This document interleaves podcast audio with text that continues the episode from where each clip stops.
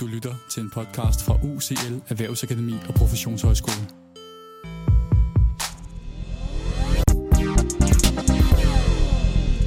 Velkommen til Shortpods, programmet, der giver dig en pædagogisk relevant teori eller metode på cirka 5 minutter.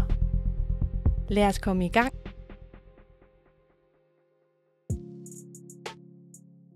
Mit navn er Hasse Møller, og i dag skal vi se nærmere på betydningen af Salamanca-erklæringen for inklusion i Danmarks dagtilbud og skoler. For yderligere perspektiv på inklusion kan du lytte til de to øvrige shortpods om inklusion, henholdsvis inklusion mellem politik, økonomi og pædagogik, samt afsnittet inklusion i Lars Kvartrups perspektiv.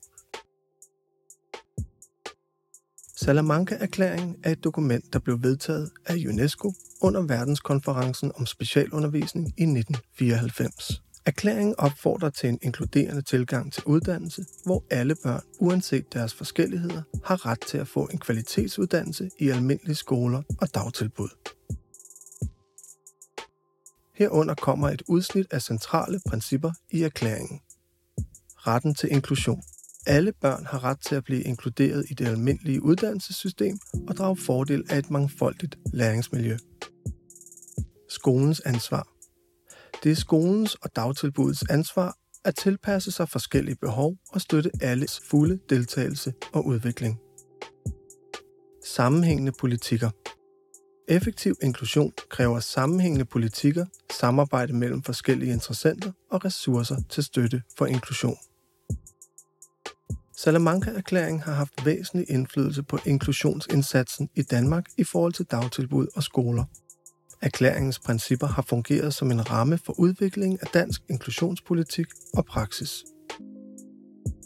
Salamanca-erklæringens principper afspejler sig blandt andet i den danske lovgivning, herunder folkeskoleloven og dagtilbudsloven, der understreger retten til inklusion og kravet om differentieret og individuel tilgang.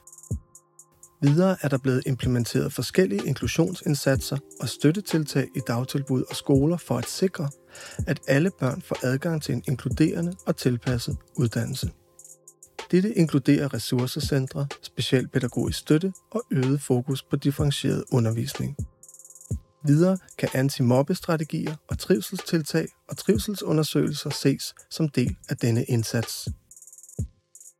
Parallelt med dette har lærere og pædagoger i det meste af landet modtaget kompetenceudvikling inden for differentieret undervisning, specialpædagogik og inkluderende praksis.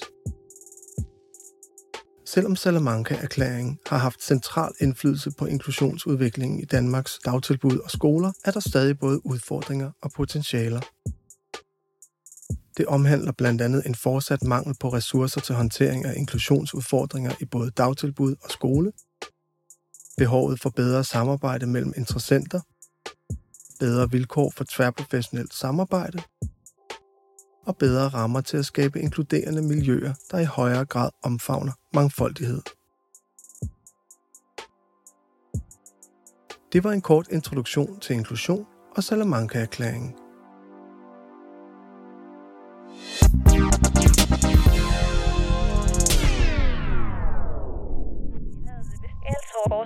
Videre læsning finder du i beskrivelsen til dagens program.